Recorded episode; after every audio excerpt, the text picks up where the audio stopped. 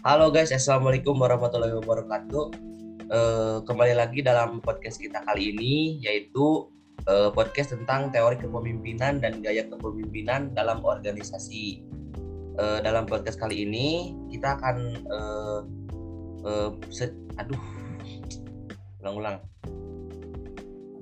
Serap guys.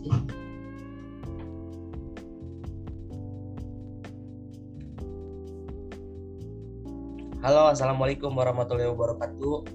Uh, kembali lagi bersama kami dalam podcast yang uh, insya Allah sekarang akan membahas tentang teori kepemimpinan dan gaya kepemimpinan dalam organisasi. Yang di mana berbeda dengan podcast sebelumnya, kita akan uh, membahas lima film sekaligus yang uh, antara lainnya akan disampaikan oleh masing-masing uh, dari kita. Uh, untuk perkenalan, perkenalkan nama saya Muhammad Fatur Rahman. Nama saya Arya Ditiyatna.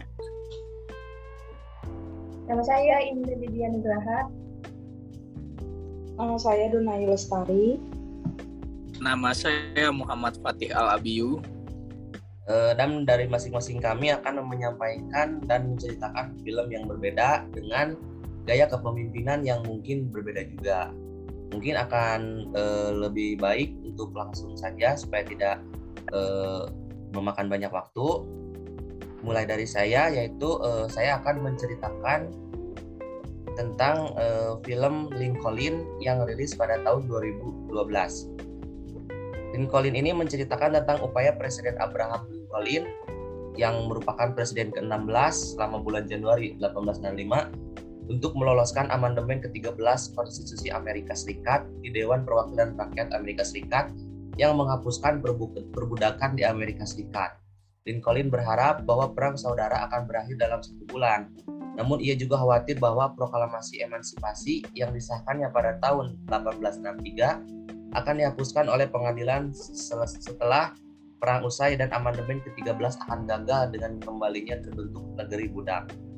Atas hal lain, Lincoln merasa bahwa sangat penting baginya untuk meloloskan amandemen hingga akhir Januari tahun 1865 ini, sehingga akan menghilangkan kemungkinan bahwa budak yang telah dibebaskan bisa diperbudak kembali. Republikan radikal khawatir bahwa amandemen ini akan gagal dan beberapa di antara mereka dengan sengaja menundanya. Dukungan untuk amandemen dari Republik di, di negara bagian perbatasan belum cukup terjamin karena prioritas mereka adalah untuk mengakhiri perang. Bahkan jika mereka semua mendukung amandemen, amandemen tersebut masih akan membutuhkan dukungan dari beberapa anggota Kongres Demokrat supaya bisa diluruskan. Karena Demokrat baru saja lumpuh setelah kalah dalam pemilihan umum tahun 1864. Jadi beberapa penasehat Lincoln menyarankan bahwa ia harus menunggu sampai Kongres Republikan yang baru meraih kursi yang kemungkinan akan mempermudah jalan bagi amandemen. Namun, Lincoln tetap bersikeras untuk meloloskan amandemen secepatnya agar isu perbudakan bisa terselesaikan sebelum perang usai dan negara bagian selatan terintegrasi ke Uni. Baik, eh, dalam film tersebut eh, gaya kepemimpinan yang ada dalam film tersebut yaitu eh, gaya kepemimpinan model demokratis yang di mana uh, ada dua poin yang uh, saya lihat dari film tersebut yaitu uh, keberhasilan Abraham Lincoln dalam memimpin sebagian besar berasal dari kemampuannya sebagai komunikator. Uh, yang pertama tuh memberikan peluang kepada orang lain untuk mengkritis dan mendengarkannya dengan seksama. Jadi hampir setiap hari dalam masa kepresidenannya, Lincoln membuka pintu White House dengan menyebutnya public opinion jadi masyarakat itu bisa uh, membaur dan menyatakan suara mereka. Lincoln juga akan mendengarkan dengan seksama. Terus poin yang kedua uh, dalam film tersebut tuh uh, si uh, Abraham Lincoln ini mengkomunikasikan sesuatu dengan jelas dan konsisten, di mana uh, Abraham Lincoln ini percaya bahwa seorang pemimpin yang dapat dikatakan sebagai pemimpin yang efektif jika mampu untuk berbicara dan menulis dengan jelas sehingga masyarakat biasa pun dapat mengerti Lincoln bekerja keras untuk membuat bahasa yang bisa membawa ide-ide menjadi hidup. Kata-kata dan frasa yang hidup dan tegas, analogi yang konkret, serta contoh kehidupan sehari-hari. Jadi eh, dari hal di atas bisa disimpulkan bahwa gaya kepemimpinan Abraham Lincoln ini adalah gaya kepemimpinan demokratis. Gaya kepemimpinan demokratis eh, menurut teori adalah gaya kepemimpinan yang memberikan wewenang secara luas kepada para bawahan setiap ada permasalahan selalu mengikut sertakan bawahan sebagai suatu tim yang utuh. Dalam gaya kepemimpinan demokratis ini, pemimpin memberikan banyak informasi tentang tugas serta tanggung jawab para bawahannya untuk melengkapi pemahaman tentang gaya kepemimpinan demokratis. Berikut salah satu ciri-ciri gaya kepemimpinan demokratis yaitu eh, semua ke kebijaksanaan terjadi pada kelompok diskusi dan keputusan diambil dengan dorongan dan bantuan dari pemimpin. Nah, apa sih eh, kelebihan dari gaya kepemimpinan tersebut? tersebut? Salah satunya eh, kelebihannya itu banyak, tapi saya sebutkan salah satunya itu hubungan antara pemimpin dan bawahan dapat terjadi harmonis dan tidak kaku. Adapun kelemahan gaya pemimpin tersebut yaitu dapat terjadinya proses pengambilan keputusan akan berlangsung lama karena e, diambil secara musyawarah. Dan apakah e, gaya pemimpinan tersebut sudah tepat diterapkan dalam film tersebut? Kalau menurut saya sendiri, ya sudah tepat karena walaupun dalam gaya kepemimpinan demokratis memiliki kekurangan, yaitu salah satunya akan memicu konflik apabila keputusan yang diambil tidak sesuai dan apabila ego masing-masing anggota tinggi, namun ada banyak sekali kelebihan dalam gaya kepemimpinan ini, seperti salah satunya adalah keputusan dan kebijaksanaan diambil melalui diskusi sehingga bawahan akan merasa dihargai dan dibutuhkan perannya. Mungkin seperti itu eh, eh, penjelasan film uh, Lincoln dari saya. Untuk selanjutnya saya persilahkan. Baik, Assalamualaikum warahmatullahi wabarakatuh. Waalaikumsalam. Perkenalkan, nama saya Arya Aditya Priyatna. Di sini saya akan sedikit menceritakan tentang film The King's Speech. Dibuat pada tahun 2010 Baik, langsung dimulai saja. The King's Speech, Speech mengisahkan perjalanan Raja George, Pangeran Al Pangeran Albert Fre Frederick Arthur George yang merupakan seorang Duke of York menuju tahta tertinggi di kerajaan Inggris. Perjuangan yang harus ia lalui tidaklah mudah, lantaran ia mengalami kegagapan dalam bicara. Ratu Elizabeth adalah satu-satunya orang yang berupaya mencari solusi yang terbaik untuk membebaskan Raja George dari kegagapan yang ia derita sejak berumur berumur 4 atau 5 tahun dengan penuh kepercayaan tinggi bahwa kegagapan yang diderita oleh suaminya bisa sembuh. Ratu Elizabeth mendatang, mendatangi setiap dokter maupun terapis yang berkompeten di wilayah kerajaan Inggris hingga suatu ketika beliau bertemu dengan Lodge Roach adalah seorang terapis bicara berumur 50 tahun ke atas, berasal dari Australia, dan juga seorang dokter teater. Pertemuan antara Lodge dan Pangeran Albert mampu membuat perubahan yang besar bagi kehidupan keduanya.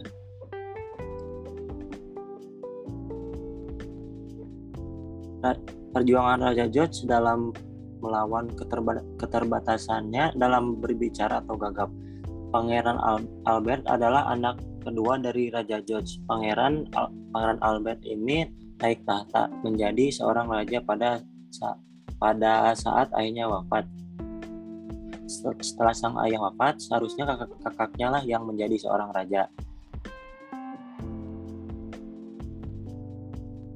Uh, lalu gaya gaya kepemimpinan film The King's Speech ini adalah uh, menggunakan gaya kepemimpinan strategis karena George mempertahankan fleksibilitas dan meriset untuk merancang pola agar meyakinkan pendengarannya karena Raja George su susah untuk berpidato.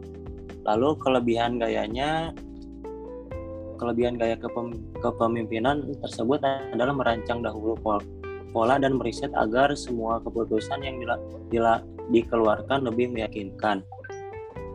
Kelemah, kelemahan gayanya uh, kelemahan kelemahan gaya kepemimpinan tersebut adalah harus meriset semua masalah untuk merancang pola dinamis yang membutuhkan proses yang lama.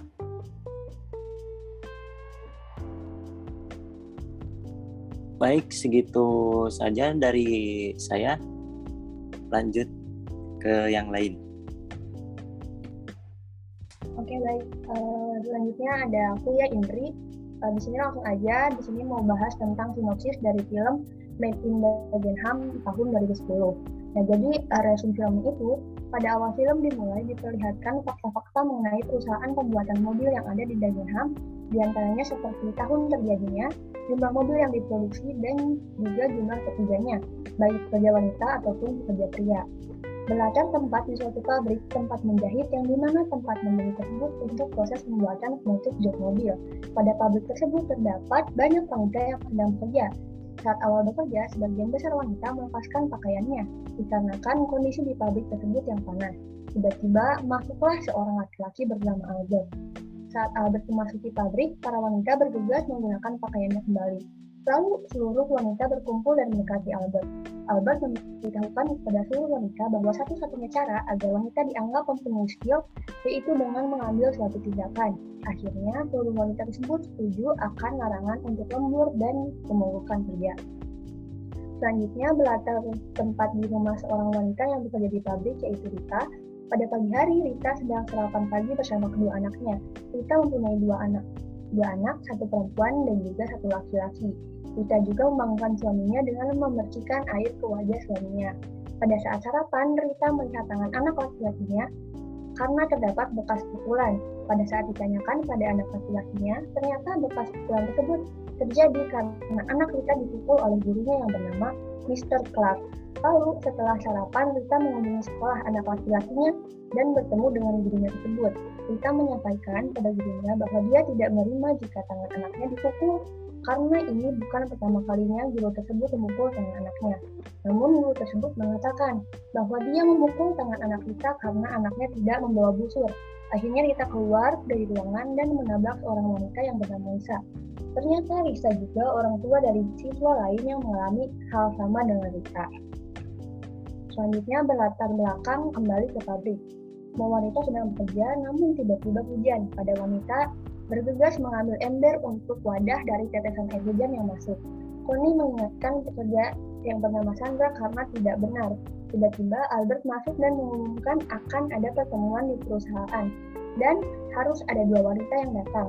Akhirnya yang datang itu adalah Koni dan juga Rita. Saat di pertemuan, Rita datang bersama Koni dan Albert.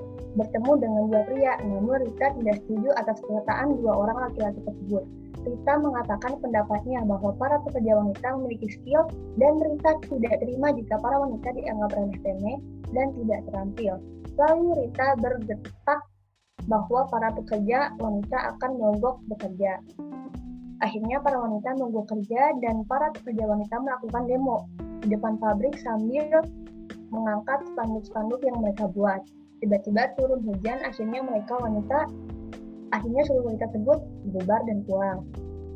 Lalu pada intinya seluruh pekerja wanita ini nggak terima kalau gaji mereka itu tidak sesuai, malah lebih rendah dari pekerja eh, laki-laki. Uh, Jadi para pekerja wanita ini berdemo dan pada akhirnya setelah dilakukan demo dan juga musyawarah, hal yang diinginkan oleh para pekerja ini tercapai. Selanjutnya di sini ada uh, penjelasannya. Gaya kepemimpinan yang terdapat pada film Made in Ham yaitu gaya kepemimpinan demokratis. Mengapa begitu? Karena terjadinya hubungan interpersonal yaitu hubungan yang terjadi lebih dari satu orang dan juga terdapat kerja kelompok di mana pengambilan keputusan dilakukan dengan persetujuan bersama dan dilakukannya musyawarah terlebih dahulu. Pada film Made in Ham dapat dilihat bahwa Rita, perwakilan dari para pekerja wanita, memimpin seluruh berjalannya tindakan yang di mana untuk mencapai tujuan bersama dan kepentingan bersama. Kita juga mempunyai sifat leadership yaitu sifat berwibawa karena teguh pendirian, pemberani, mempunyai sikap kejujuran, cerdas, dan juga adil. Dan juga Rita mempunyai kemampuan bicara yang melebihi kemampuan dari para pekerja lainnya. Pada film, banyak sekali adegan yang memperlihatkan bahwa film ini menggunakan gaya kepemimpinan demokratis, seperti pada saat mengambil keputusan untuk dilakukannya pemogokan kerja yang dilakukan oleh Rita dan juga para pekerja wanita lainnya. Persetujuan pendapat mengenai pekerjaan menjahit membuat Menutup jok mobil itu merupakan pekerjaan yang menggunakan skill dan juga persamaan persepsi bahwa wanita harus mempunyai upah yang sama dengan upah pria. Para wanita juga melakukan musyawarah untuk dilakukannya demo. Ada juga adegan pada saat pertemuan di aula untuk pengambilan suara juga Rita menyampaikan kepentingan bersama yaitu keinginan para wanita untuk mempunyai upah yang setara dengan pria, sehingga pihak wanita mempunyai pilihan suara yang lebih unggul. Dan saat menjelang akhir film, pertemuan antara menteri bernama Barbara Pesto dengan Rita dan tiga wanita lainnya, Rita tidak langsung mengiyakan perkataan dari sang menteri tersebut untuk berhenti melakukan penunggukan kerja. Rita tetap tangguh pendirian dan juga rekan Rita setuju bersikeras meminta untuk kesetaraan antara upah pria dan upah wanita. Akhirnya setelah berdiskusi dan bermusyawarah, keinginan dari para wanita tercapai, bahwasannya keinginan untuk kesetaraan upah akan diwujud, dan adanya undang-undang mengenai hal tersebut. Jika, jika dikaitkan dengan teori, dapat dijelaskan bahwa segala tindakan dan pengambilan keputusan tidak hanya dilakukan oleh seorang pemimpin saja atau satu pihak saja, namun dengan persetujuan bersama. Kepemimpinan demokratis menuntut pembagian kekuasaan yang setara, artinya tidak ada satu pihak yang lebih mendominasi diri lainnya dan proses pengambilan keputusan. Kelebihan dari gaya kepemimpinan demokratis yaitu hubungan antara pemimpin dan bawahannya harmonis dan tidak kaku. Kekurangannya itu, proses pengambilan keputusan akan berlangsung lama. Dan juga yang terakhir, apakah gaya kepemimpinan tersebut sudah tepat diterapkan pada film tersebut? Jawabannya iya, tepat, karena dari awal film dan diperlihatkan konflik pada film tersebut membutuhkan gaya kepemimpinan demokratis yang di mana membutuhkan musyawarah dan keputusan bersama dan juga pada pembagian peran diketahui bahwa Rita hanyalah pekerja wanita yang sama dengan wanita lainnya. Namun para pekerja mempercayai Rita untuk memimpin serta Rita juga mempunyai sifat leadership. Semua pekerja wanita mempunyai tujuan dan kepentingan yang sama sehingga harus mengembangkan rencana bersama sehingga tercapai keputusan bersama. Bukan hanya keputusan satu pihak saja. Rita juga memotivasi pekerja wanita lainnya dan juga memotivasi Rita. Jadi segitu aja. Makasih.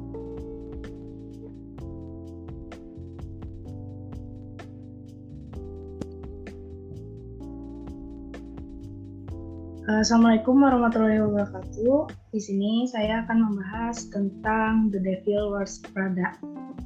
Uh, sinopsisnya yaitu film ini dimulai dengan keadaan Andrea yang diperankan oleh Annie Hathaway melakukan interview di salah satu perusahaan majalah fashion.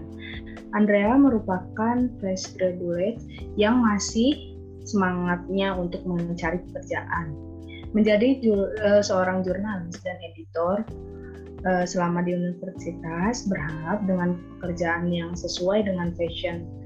Uh, namun masalah diterima pada perusahaan dengan posisi yang tidak pernah dilakukan sama sekali.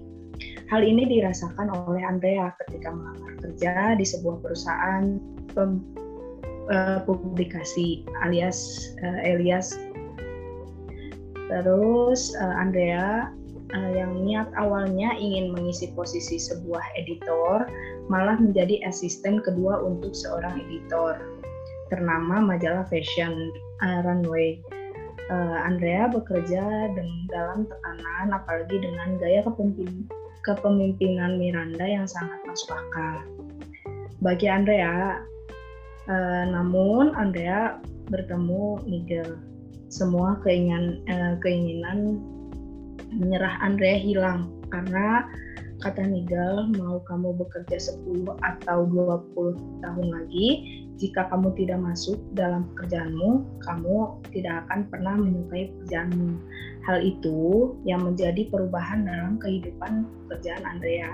Ia mulai dipercayai Miranda tetapi akan selalu ada resiko dalam sebuah tindakan. Ketika Andrea sudah mulai menyukai pekerjaannya bahkan posisi yang semakin kuat. Andrea kehilangan banyak hal dari teman, pacar, dan keluarga. Film ini memberikan uh, pandangan baru tentang dunia kerja, apalagi bagi mahasiswa yang baru lulus dan sibuk mencari pekerjaan. Karena tidak semua harus berjalan sesuai keinginan.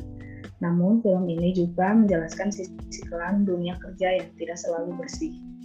Apakah gaya pemimpinan yang digunakan dalam film tersebut gaya kepemimpinan uh, uh, yang digunakan di dalam film ini adalah otoriter, yang di mana gaya kepemimpinan ini pemimpin melakukan kontrol uh, maksimal terhadap staf, membuat keputusan sendiri dalam menentukan tujuan kelompok. Hal ini didukung dalam beberapa uh, film The Devil Wears Prada. Salah satunya saat ia melakukan sidak koleksi. Saat itu Mirada, Mirada tidak sendiri, dia bersama stafnya. Namun saat uh, koleksi pakaian ditampilkan, Miranda hanya memberikan nilai berdasarkan apa yang dia lihat. Dia tidak meminta pendapat kepada staf yang uh, ikut saat itu. Apakah gaya kepemimpinan tersebut kelebihan dari apakah kelebihan gaya kepemimpinan tersebut? Kelebihannya uh, adalah sangat membutuhkan keputusan, tidak akan membutuhkan waktu lama untuk menemukan penyelesaian karena bagaimanapun yang dibutuhkan hanya uh, perkataan pemimpin apakah kelemahan gaya kepemimpinan tersebut. Kelemahan dari gaya kepemimpinan ini adalah saat keputusan yang diambil itu hanya berdasarkan isi kepala satu orang. Padahal jika diberikan kesempatan untuk mendapatkan para staf akan memberikan beberapa ide yang mungkin akan menimbulkan variasi penyelesaiannya. Apakah gaya kepemimpinan sudah tepat diterapkan dalam film tersebut? Untuk gaya kepemimpinan dalam film ini sebenarnya bisa berdiri dengan dua pendapat. Uh, pimpinan ini bisa dibilang tepat karena dunia kerja yang mereka geluti adalah fashion yang di mana butuh ciri khas dan waktu uh, cepat dalam uh, perilisan mode agar dapat menjadi tren fashion. Namun kepemimpinan ini bisa dibilang tidak tepat juga karena dunia fashion butuh banyak ide agar tren tidak hanya berhenti di pusaran itu saja. Butuh gagasan baru dan berbagai isi kepala. Itu saja dari saya. Terima kasih.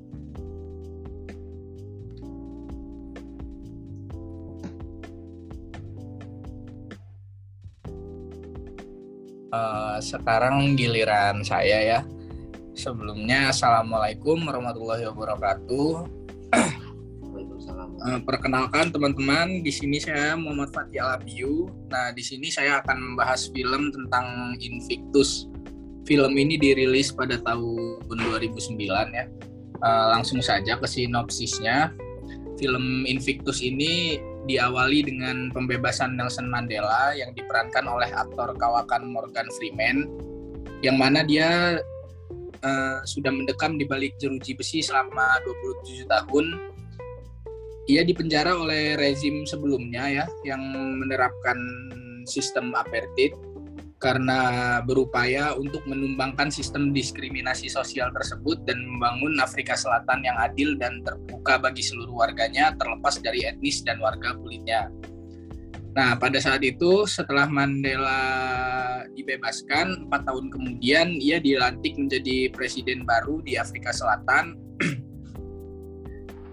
yang di mana warganya ini banyak yang menaruh curiga jika si Nelson Mandela ini akan melakukan rasis juga nih, akan melakukan diskriminasi juga nih terhadap warga-warga kulit putih, yang di mana sebelumnya ya saya kasih tahu, jadi si Nelson Mandela ini uh, warga golongan kulit hitam yang di mana di Afrika itu kebanyakan tidak kebanyakan sih tapi uh, mereka pribuminya itu kulit hitam.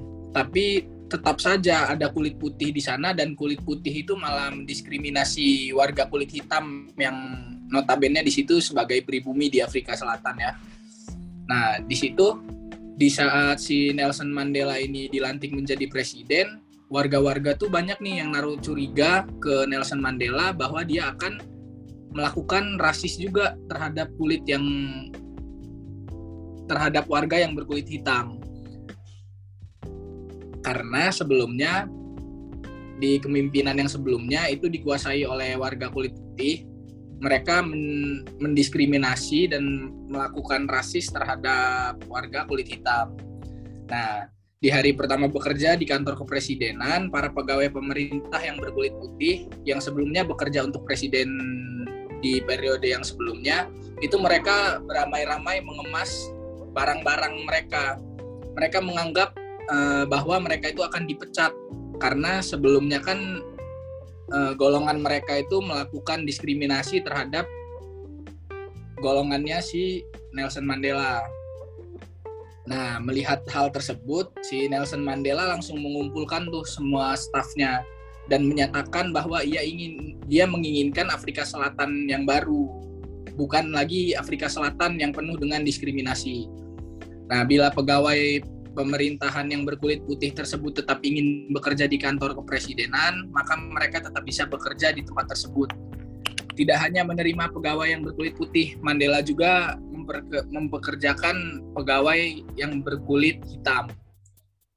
Yang sebelumnya bekerja mengawal presiden beberapa pengawalnya yang berkulit hitam mencoba memprotes keputusan Mandela tersebut.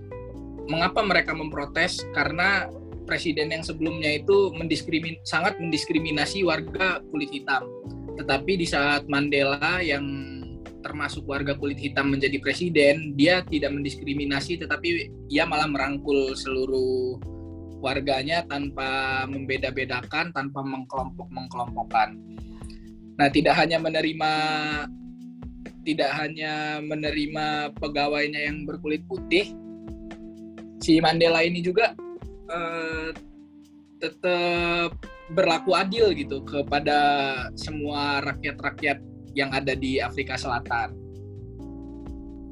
Nah, di sini ada scenes ya setelah uh, kekalahan timnas timnas rugby Afrika Selatan melawan Inggris.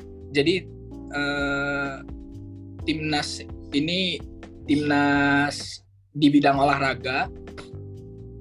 Jadi dia ini Eh, Mandela ini mendengar kabar bahwa Komite Olahraga Afrika Selatan memutuskan untuk mengganti nama timnas rugby Afrika Selatan dan logonya yang dianggap sebagai simbol apartheid. Nah, sebelumnya saya akan memberitahu dulu kalau ada yang belum tahu apartheid itu apa. Jadi apartheid itu sama aja kayak diskriminasi, terus rasis. Intinya kalau apartheid ini dia lebih secara menyeluruh uh, tidak hanya rasis, tidak hanya diskriminasi, tidak hanya tentang agama, tidak hanya tentang kulit putih, tetapi mencakup semuanya. Nah, itu yang disebut dengan apartheid. Si dan sebelumnya si Mandela ini dipenjara karena dia melawan sistem apartheid tersebut. Nah, di saat dia di saat dia sudah menjadi presiden, dia ingin menghilangkan sistem tersebut. Nah, dikarenakan logo di timnas rugby ini dianggap sebagai simbol apartheid, Mandela segera mendatangi rapat komite tersebut dan menyatakan ketidaksetujuannya untuk mengganti logo dan nama timnas rugby Selatan karena hal tersebut akan semakin menjauhkan warga kulit putih di Afrika Selatan yang sebagian besar di antaranya merupakan pendukung timnas tersebut.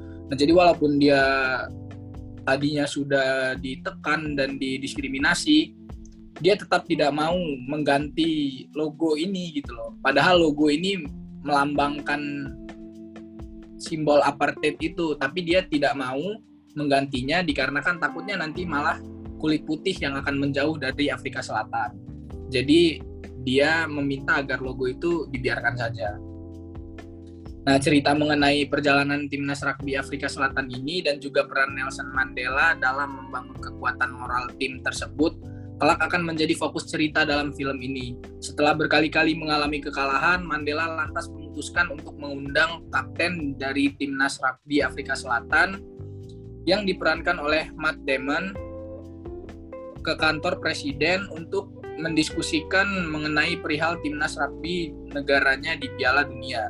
Mandela juga mengundang timnas rugby negaranya yang hampir seluruh pemainnya berkulit putih untuk pergi dan berinteraksi dengan kawasan-kawasan miskin yang dihuni oleh warga kulit hitam.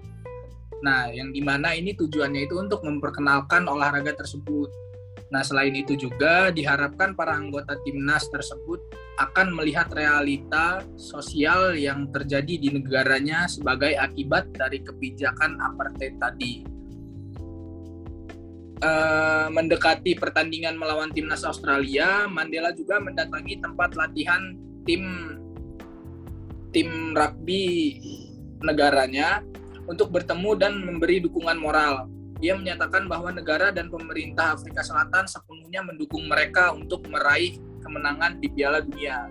Jadi dia memberi support ya karena sebagian besar pemainnya ini berkulit putih yang di mana pada saat itu warga kulit putih itu merasa kayak mereka ketakutan akan di akan didiskriminasi oleh pemimpin ini karena dia kan berkulit hitam yang di mana sebelumnya kulit hitam itu didiskriminasi oleh kulit putih. Nah, pada saat itu setelah berhasil memenangkan pertandingan melawan berbagai negara lain, timnas rugby Afrika Selatan akhirnya berhasil masuk ke final Piala Dunia melawan Selandia Baru.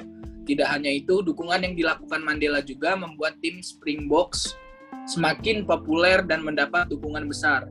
Tidak hanya dari warga kulit putih, namun juga warga kulit hitam di Afrika Selatan para pengawal Mandela yang terdiri dari kulit hitam dan kulit putih yang sebelumnya saling menaruh kecurigaan satu sama lain juga menjadi semakin bersahabat dan mereka pun bermain rapi bersama di taman kantor kepresidenan. Nah, sejarah selanjutnya yang menjadi saksi akhir dari film ini, Afrika Selatan akhirnya berhasil memenangkan Piala Dunia Rugby pada tahun 1995 melawan Selandia Baru. Peristiwa tersebut dianggap oleh banyak pihak sebagai salah satu tonggak terpenting dalam sejarah olahraga Afrika Selatan dan merupakan salah satu momen paling krusial yang memiliki pengaruh besar dan dalam membantu mempersatukan masyarakat Afrika Selatan yang sebelumnya tersegrasi pada saat rezim apartheid berkuasa. Nah, bagi saya film Invictus ini bukan hanya mengenai drama olahraga semata ya, uh, film ini juga merupakan karya yang menunjukkan kepada kita betapa luar biasanya kepemimpinan Nelson Mandela dalam berupaya membangun negaranya yang sudah terpecah berdasarkan ras dan etis selama berdekade-dekade. Uh, dikaitkan dengan tugas kita yang ada pada bab 3 uh, eh, sebentar.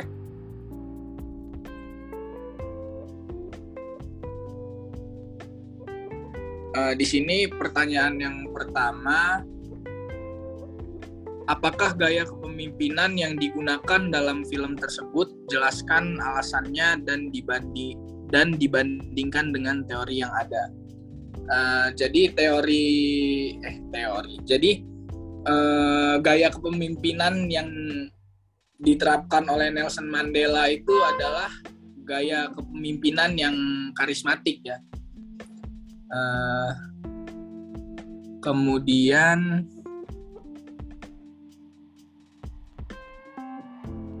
yang kedua apakah kelebihan gaya kepemimpinan tersebut? Kelebihan gaya kepemimpinan tersebut itu ada pada uh, loyalitas ya loyalitas pemimpinnya terhadap warga-warganya. Kemudian uh, ada juga kelebihannya itu pembibitan pemimpin baru yang mana si Nelson Mandela ini sudah memberikan contoh kepada warga-warganya dan dari sifat keteladanan Nelson Mandela ini uh, tidak sedikit pasti adalah warga-warga yang mengambil sifat sifat keteladannya ini yang dapat dijadikan warga-warga tersebut jika mereka ingin menjadi pemimpin ya karena si Nelson ini sudah memberikan contoh bagaimana caranya menjadi pemimpin. Kemudian apakah kelemahan gaya apakah kelemahan gaya kepemimpinan tersebut uh, kelemahannya itu adalah uh, bisa jadi ia sangat merasa diagungkan karena apa? Karena dia cukup berhasil ya dalam mempersatukan warga-warganya, menghilangkan diskriminasi yang ada. Jadi bisa jadi ia sangat merasa diagungkan di film tersebut. Uh, kemudian yang terakhir, apakah gaya kepemimpinan tersebut sudah tepat diterapkan dalam film tersebut? Jika iya, jelaskan alasannya. Jika tidak, jelaskan alasannya dan apa gaya kepemimpinan yang tepat diterapkan. Nah, kalau menurut saya gaya kepemimpinannya sudah tepat ya yang diterapkan oleh Nelson Mandela pada film ini. Karena apa? E, warga situ butuh pemimpin yang adil gitu. Yang di mana karismatik ini tidak tidak apa ya gaya kepemimpinan ini tuh kayak netral gitu. Kayak dia bisa sok nih yuk.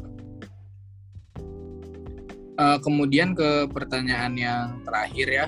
Uh, Apakah gaya kepemimpinan tersebut sudah tepat diterapkan dalam film tersebut? Jika iya, jelaskan alasannya. Jika tidak, jelaskan alasannya dan apa gaya kepemimpinan yang tepat. Uh, kalau menurut saya, gaya kepemimpinan tersebut sudah tepat ya, karena gaya kepemimpinan yang diterapkan Nelson Mandela itu cukup berhasil dalam mempersatukan rakyat-rakyatnya yang sudah terpecah belah selama berdekade-dekade Uh, mungkin itu saja ya yang bisa saya sampaikan tentang film Invictus yang rilis pada tahun 2009 ini. Uh, jika ada lebih dan kurangnya saya mohon maaf. Terima kasih. Wassalamualaikum warahmatullahi wabarakatuh. Waalaikumsalam warahmatullahi wabarakatuh. Baik, uh, mungkin sudah semua ya masing-masing dari kami menceritakan masing-masing uh, film yang memang uh, berbeda-beda juga uh, gaya kepemimpinannya, berbeda juga uh, kelebihan dan kekurangannya dan juga pasti berbeda-beda juga apakah uh, gaya kepemimpinan tersebut sesuai dengan kondisi dan cerita dalam film tersebut. Mungkin sekian uh, podcast dari kami, semoga bermanfaat bagi yang mendengarkan. Assalamualaikum warahmatullahi wabarakatuh. Waalaikumsalam warahmatullahi wabarakatuh. Waalaikumsalam warahmatullahi wabarakatuh.